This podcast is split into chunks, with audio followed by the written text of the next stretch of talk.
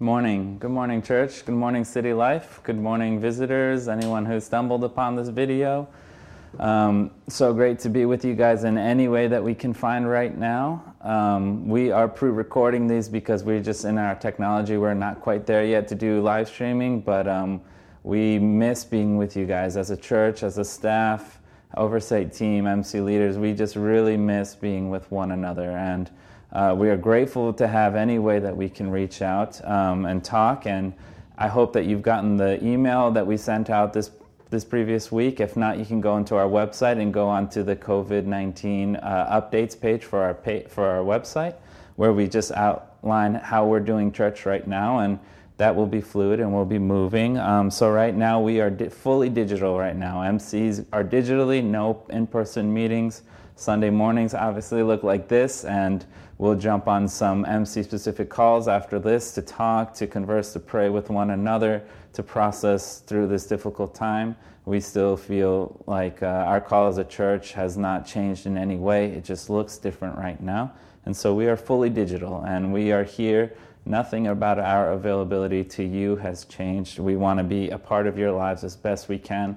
We just have to creatively find out how to do that now in this season.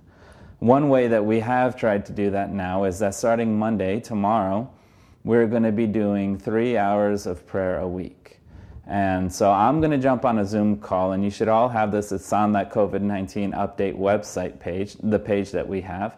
And on Monday night, Wednesday noon, and Friday morning, I'm going to jump on a Zoom call because I want to be with you, because we want to be with you. I still have this burning passion and desire to shepherd our church. And so I'm going to be on a phone call for an hour. Even if you can't make it the full hour, but you want to jump on, please still do so. I just want, we have to have time where we pray as a church, where we talk to one another, where we see each other face to face as best we can right now, and um, where we can also make room for questions or wrestling together or whatever needs to happen in that hour. Three hours a week, we're going to be on that phone call. We're still so passionate about living this life with you, figuring out how we pursue Jesus in this season like we always have, and it just looks a little different now. I also have another word for us in our church today that I still haven't found the right words yet, so hopefully now it comes out great. Um, but we want to talk about giving briefly. You know, there are so many people going through a lot in this season, and we understand that. Um, but there are also the call for us to be a church, to be a church that loves giving and being generous and being uh, a part of supporting nonprofits, supporting one another. Uh, we are still calling on our church to be a giving church. Now, we understand with all compassion, all love, if your income has changed, if you're figuring it out, all that, there is no pressure in any way for you uh, to give. And also, we want everyone to be smart with our money because we don't know how long this season is going to last. But we do know that our call as a church is to be generous. We want to take care of our own people who are going through hard times right now. We want to be able to give money uh, and whatever resources we have to our city, to Paulus Hook, uh, to Jersey City, anywhere that we can be a part of. We want to be a part of helping other nonprofits survive and thrive and serve people in this city. So, um, be smart with our finances in this season more than ever, but we want to be a church that gives away money, that has enough money to, to uphold one another, because there are people, even in our church, that are going to be going through hard time financially now. And so, uh, pray about this. if God is asking you to be sacrificial, please be so. We want to be an open handed church with our city and with one another. And so, let's continue to be prayerful in our giving. Uh, let's continue to see as an organization, as a church, as a body of how we can help our city because the need now is tremendous. And so, um, as a church, we're looking at ways to how to formalize our giving, of how to formalize benevolence. I can never say that word. Um, and so, be be a part of that journey with us because there's a lot to do in our city right now, and for the for however long we see now, there's going to be a need uh, just jumps up at our face all, all the time. And so uh, please consider that. Please be prayerful in that. And uh, like we did last week, before we really jump into the main word for today, I just felt a need for us to be in a, a different part of the word. Um, and today, last week was Psalm. Today it's going to be in Habakkuk. Habakkuk, I'm pretty sure some of you did not even know that was in the Bible. I'm pretty sure none of us have really heard, or at least most of us have not heard a word from this book. But it's actually a small little gem in our scripture that really answers one question. It answers this question of can God be who he says he is? Can he be good and perfect in a world with so much evil? And so this book is awesome. You should spend time in Habakkuk. If you're wrestling with these deeper questions, spend time here. Bring people to Habakkuk. Um, but I wanted to read this in this book of wrestling, of trying to figure out, of asking some really big questions out of God. This is where the Habakkuk ends. These are the last three verses of the book. And they say, Though the fig tree should not blossom, nor fruit be on the vines, the produce of the olive fail, and the fields yield no food, the flock be cut off from the fold, and there be no herd in the stalls. Pretty much, if everything around you is going wrong, if there's no provision, if there's no safety, if there's no food, if there's no hope, if you're losing hope, God says, Yet I will rejoice in the Lord. I will take joy in the God of my salvation. God, the Lord, is my strength. He makes my feet like the deer's. He makes me tread on high places.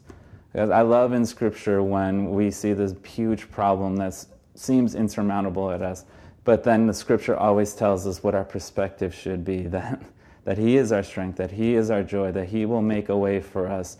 Uh, our, our perspective in life should always be eternally focused and not just on our problems. And so we have very real problems. We have very real restrictions over our lives right now. Uh, but in this season, let's let God work something really deep out, deep in our hearts out, so that we can, uh, at the end of this, be so much stronger as a global church, as a city life church, as individual believers in Christ. Uh, I think that's so important, and what a lesson for us to learn in this time our president, the president of the CMA, he's been doing weekly videos on, on all of this that's going on. And he issued a challenge that I thought was just great, um, a way of thinking about this time. He said, What does this unique moment in time give us the creativity or the courage to do? I'll read it again. What does this unique moment in time give us the creativity or the courage to do? We still find ourselves in this Lent season. We still find ourselves preparing our hearts and our souls to receive Easter Sunday. And so, in this time, what is God giving you the room in your life to do to pursue a hobby or reading scripture or prayer or reaching out to people that we would have missed otherwise? Uh, I don't want to sound like this is a good thing because this is not a good thing. COVID 19 will not exist in heaven but we do have room in our lives right now, very real space that we can fill with really good things. And so, um, let's do it as a church. Let's do this together. Let's hold one, one another up and pray with one another in this season, and we'll see uh, what God does and see His provision over us and our lives. Uh, um, it's a hard lesson for us to learn in the meantime, but I think it's one that will produce deep, deep fruit going forward. And so this week we are going to be back in Mark. So if we'll give you a second, turn to Mark chapter 19, 38 to 41. This is the last story in the chapter that we're going to be covering. And so now, Mark, this is what Mark chapter 9, 38 to 41 says.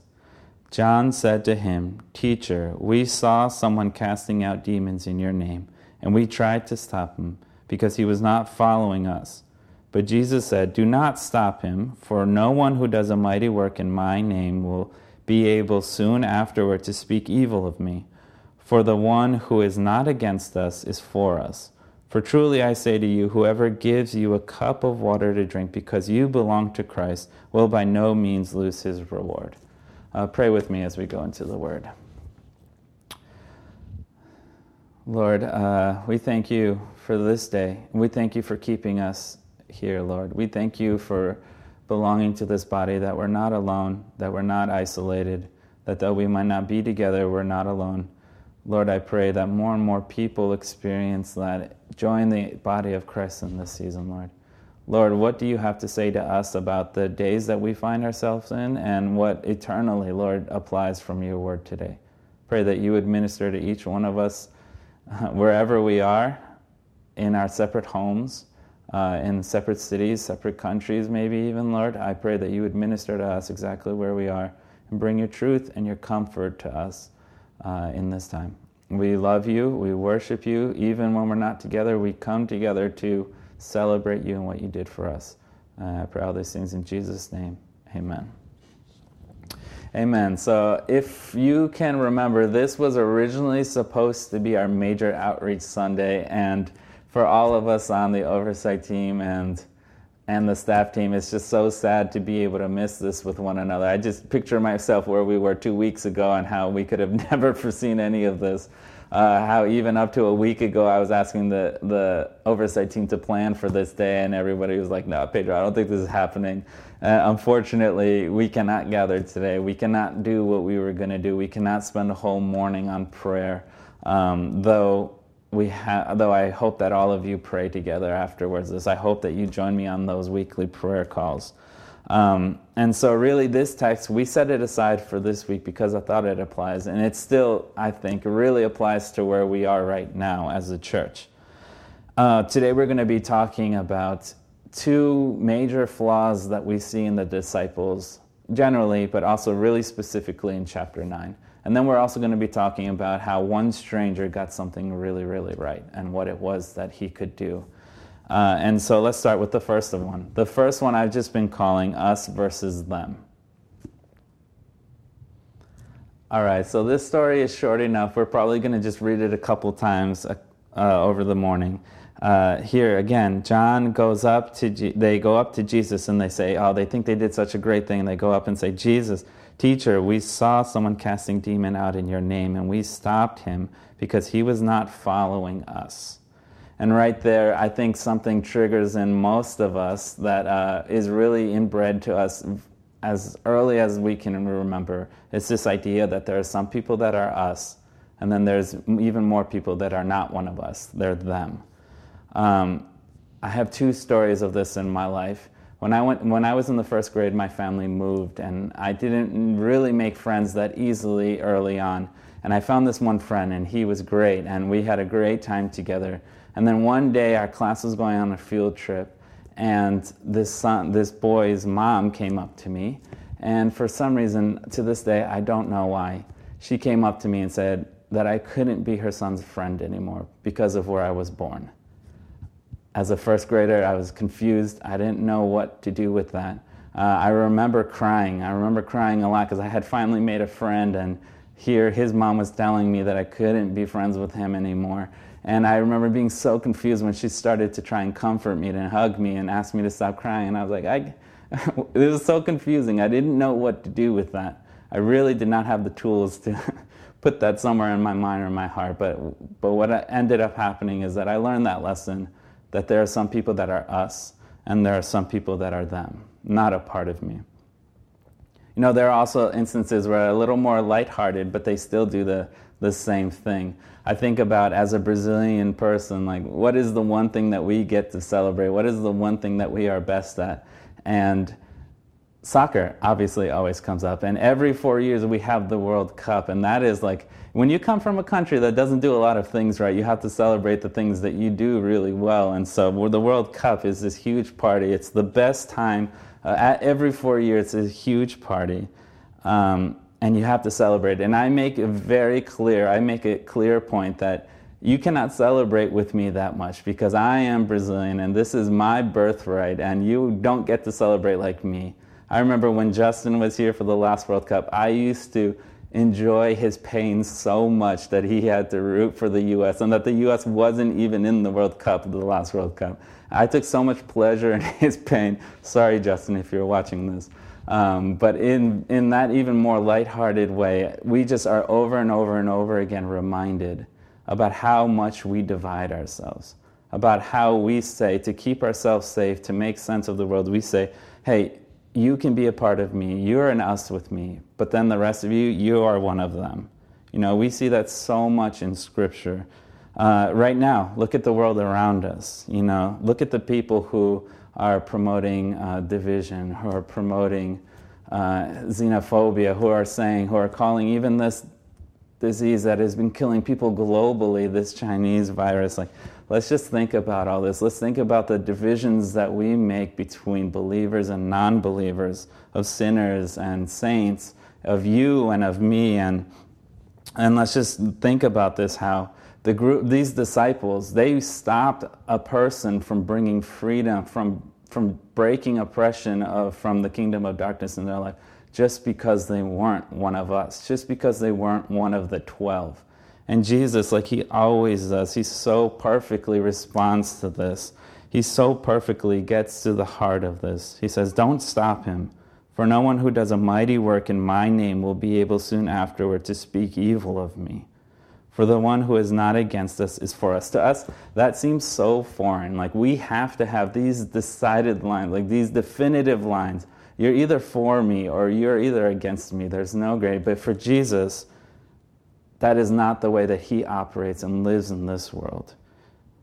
Verse 41 says, For truly I say to you, whoever gives you a cup of water to drink because you belong to Christ will by no means lose his reward. Even if somebody gives you a cup of water because they know you belong to Christ, they will not lose their reward. To us, that might seem so foreign. And here, when we see the disciples do this, we see like a really, really dangerous truth.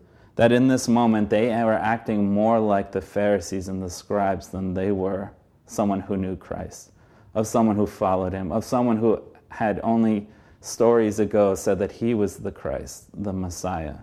You know, how easily and how quickly can we fall into looking less like the followers of Christ and more like the Pharisees, the one who wanted to control everything and killed Jesus, kill the one who came. And so, really, the biblical mindset that we are taught in Scripture all over the place is that it's not us versus them, but that really what God views is that His people should think of the world like this that it is us for them. Again, it is not about us versus them but it is us for them.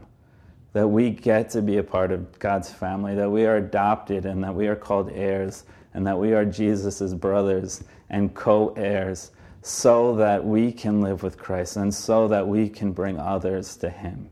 You know, in this season, let, where we don't get to see very many people, we still get to interact with some people. And hopefully, people, the people around you who do not know Christ, hopefully they'll start asking you questions like, why are you so calm right now? Or why aren't you freaking out? Or why don't you have 18 years worth of toilet paper in your house right now? Uh, and it's because of this idea that it, it is not us versus anyone, but it's us for them. That God is in control, that He is so sovereign, that He is not surprised about what's going on in the world around us, but that He can withstand all of this and that He can hold us up and He can take care of them.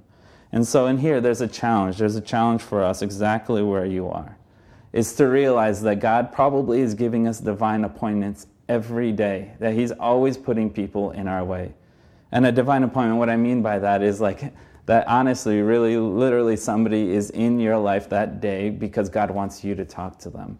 Even if you don't end up talking about Christ, He wants you to show them what a, what a follower of Christ looks like that you wear them down with God's love until they start asking you deeper questions. You know, when we are interacting with few people now, maybe some of those people who do slip through the cracks and you interact with, maybe they're divine appointments. Maybe they're people that God wants you to show them what Jesus looks like. So, in this season, two challenges in, in regards to this us versus them. One, God's gonna, I pray that God's gonna be putting people in your heart in your mind for you to pray to, for you to pray for, for you to want their well being. But also reach out to them, you know, call them. Whatever happens, call them, see what happens, ask for them to ask for you to be able to pray for them. You know, God is going to be, I pray, putting people in your heart. And let's respond by caring for these people, for caring for the people in our lives all the time. And then also have the holy audacity. You know, the, the founder of the CMA used to talk about holy audacity that God would put people in your way for the sole purpose of you talking to them about Jesus. Have the holy audacity to take some risks in this season, for, to show people that it's okay, that you don't have to be panicking because God is in control and He holds all of us up. You know, we need to end this mindset in all aspects of our life It is not us versus them. It is all about us for them. You know, that was Jonah's big flaw. But we'll save that sermon for another day. I'm saving that, don't worry. Uh, and so, yes, the first thing, that first flaw that we see in the disciples is us versus them. God wants us to be for them, and He does not think about it in the same ways that we've been taught to think about it out of pain. So, the second thing that we are going to talk about today, I've just been addressing it in my head as uh, connecting to the real power source. Know, again, verse 38. John said to him, Teacher, we saw someone casting out a demon in your name, and we tried to stop him because he was not following us. You know, chapter we, we give the disciples such a hard time, and most of the time it's because they like really deserve it. And I also understand we have to wrestle that with that the disciples are really just a mirror to you and to me, that we would most likely act in the same way. That every time you yell at the disciples, saying, Get it, just get it, like you, pro- we would not get it ourselves most likely.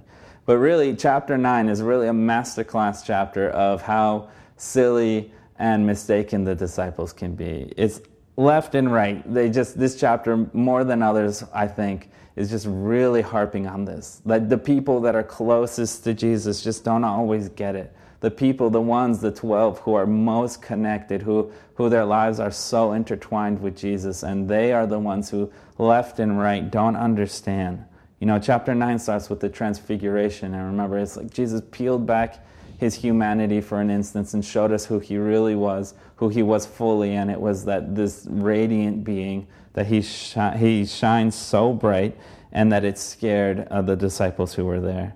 And then right after that, we get into the story where the disciples couldn't cast out this demon out of this boy. And they were utterly powerless and they weren't connected with Jesus. They were relying more on their experience, more on what they had seen, more of what they knew about God instead of being in relationship with God and working miracles out of belonging to God.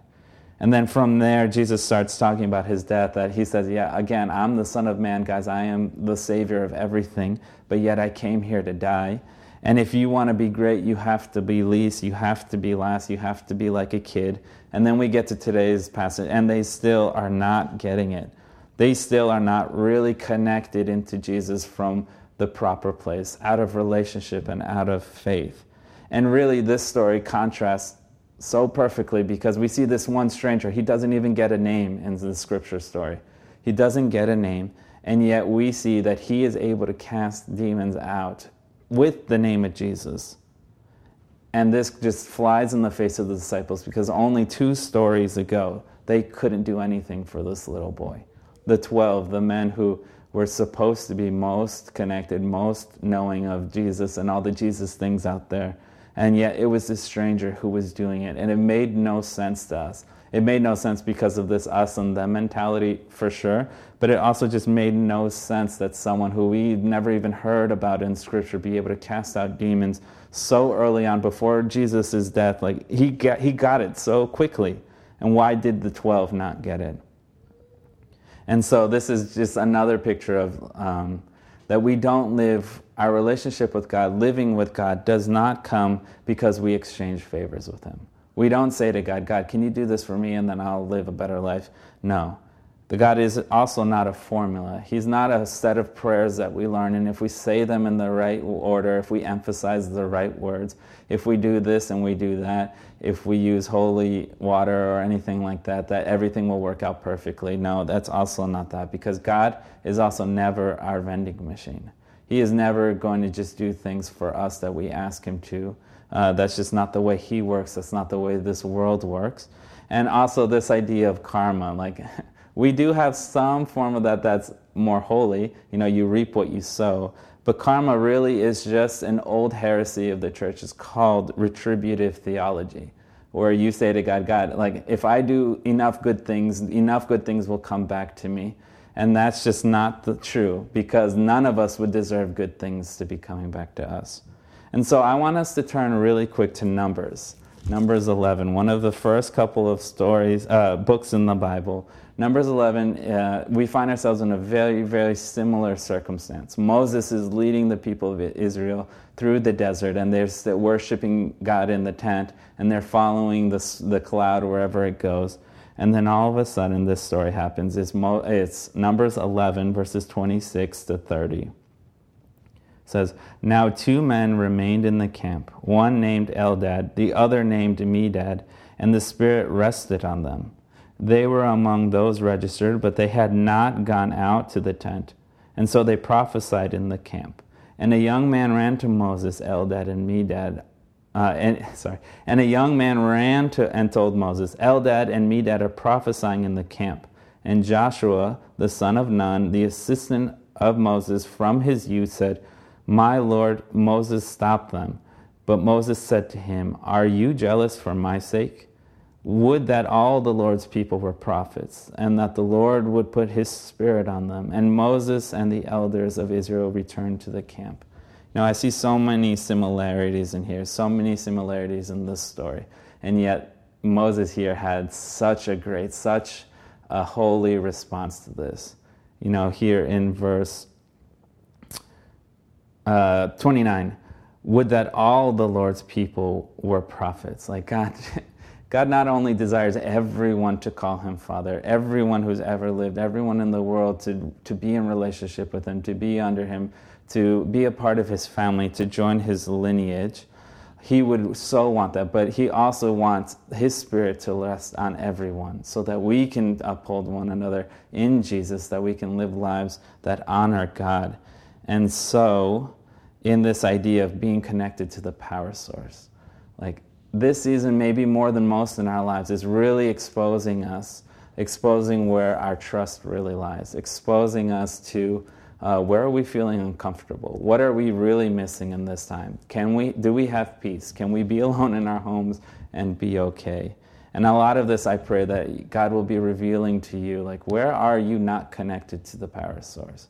Where are you not connected to the vine? Another really great metaphor for this that Jesus used. That we, when we live as a part of the vine, that we have everything that we need. And so you and I, we have an advantage to Moses from there because we do have the Holy Spirit. He lives with us and, um, and in us and among us. And so, how do we take this? Let's compound these two. How do we take this, us versus them, and destroy it? And how do we also live lives that do, that we can pray for healing and see it, that we can pray for deliverance for one another, that we can actually do these things, that we can reach our coworkers right now in this season on Zoom calls, even though we're not face to face? How do we do this? And the last point for today is, is I've just been calling it faith and relationship. All right, so what is this lesson? What is the answer? We've talked about two flaws, major flaws that the disciples had. You know, that they had this us versus them mentality, that they cared more about their team and how it eventually made them look like the Pharisees. And then, secondly, that they were not connected yet uh, to, to Jesus as their true power source, that they were still relying on themselves, on their experience, on their group, on them being special, on a lot of things, probably, really. We could all probably identify a lot of this. And then we see so, what is the response? What did this stranger have that they did not at the time? What was so special about him that this man with no name, who doesn't get mentioned before or after this, um, what does he have in this relationship, in this story, that the disciples don't? And really, a lot of this, um, there's no one real answer because Scripture doesn't answer that this story doesn't answer that one thing. But Jesus does say something really interesting because he says, Do not stop him, for one who does mighty work in my name will, will not be able to soon afterwards speak evil of me.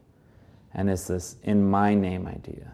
And in my name at the time, it meant like that you belong to me, that you put yourself under me, that you did everything and you lived out of this one name. And so when you said that you were in Jesus' name, that you were under him, there was another way of saying that, yes, you are the Messiah.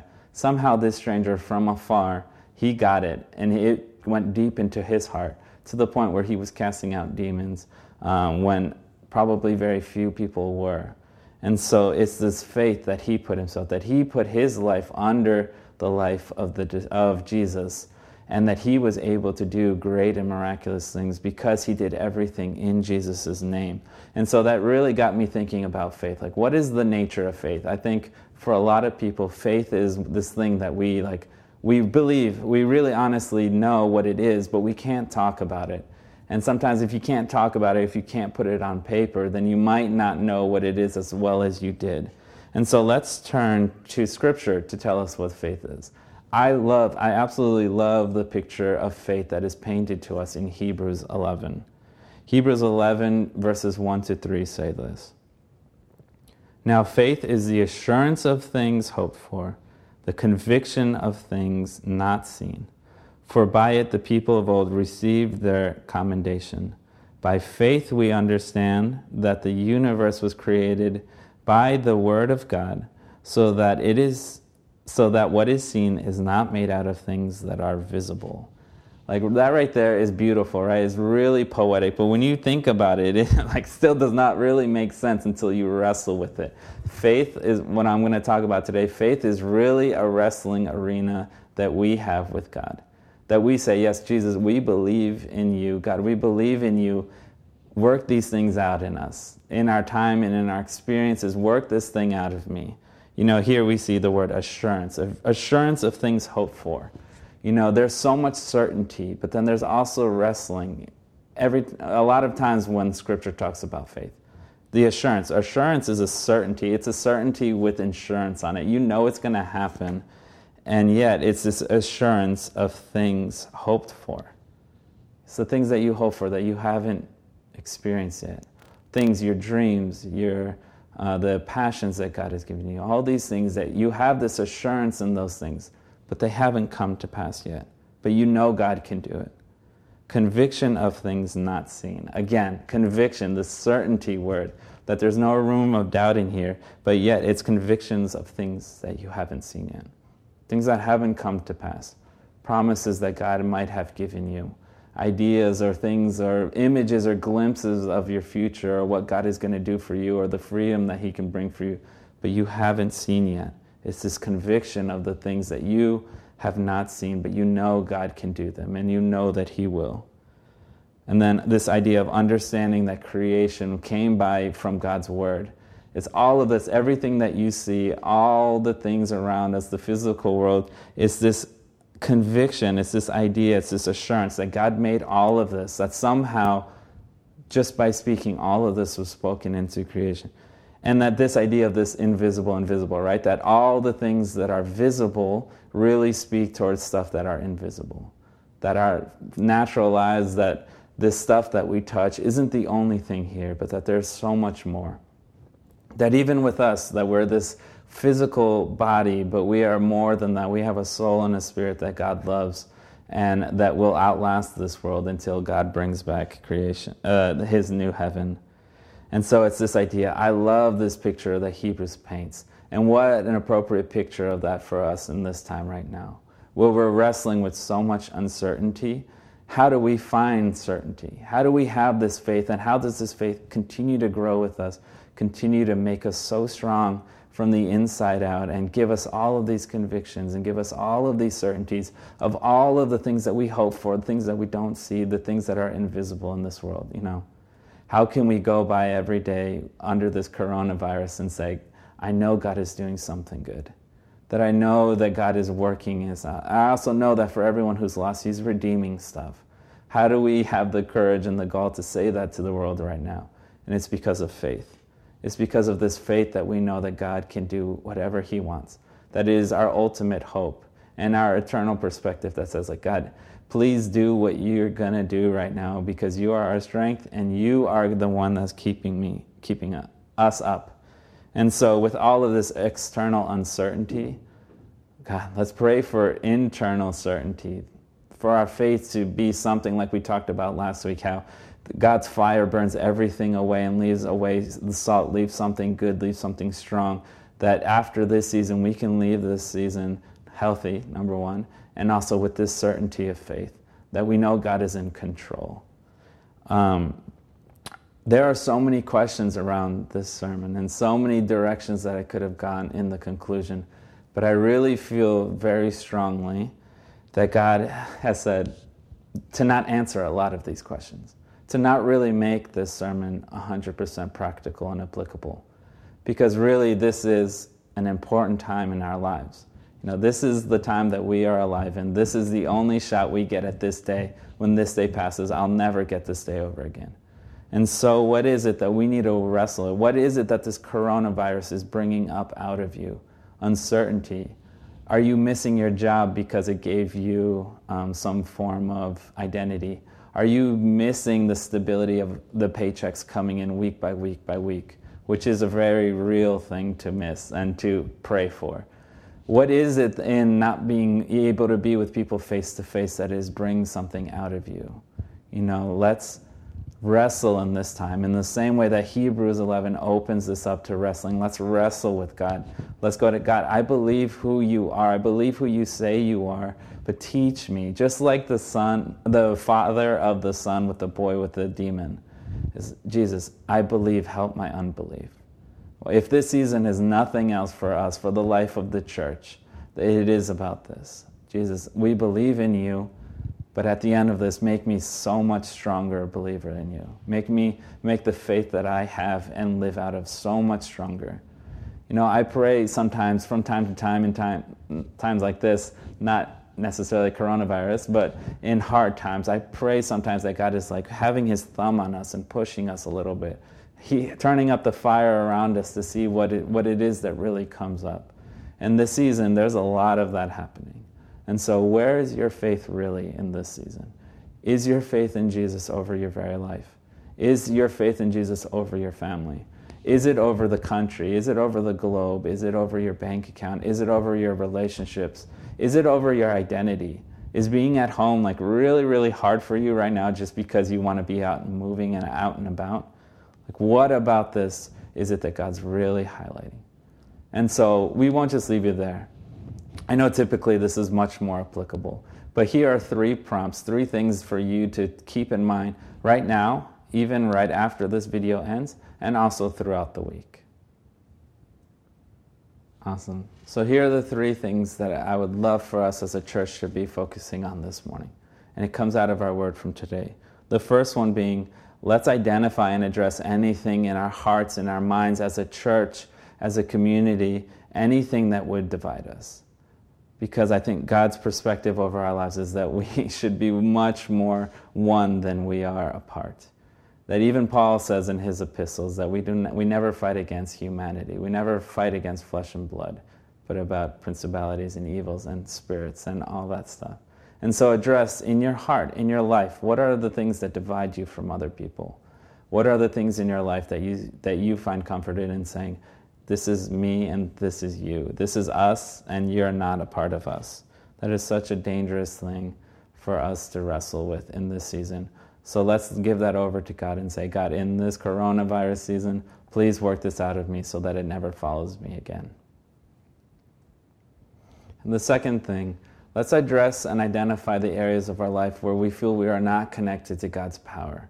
You know, the areas of life where we just really struggle where we uh, don't feel success, where we don't feel like we are flourishing. Let's, let's call those out. Right now in this season is perfect time to do that because we are uncomfortable.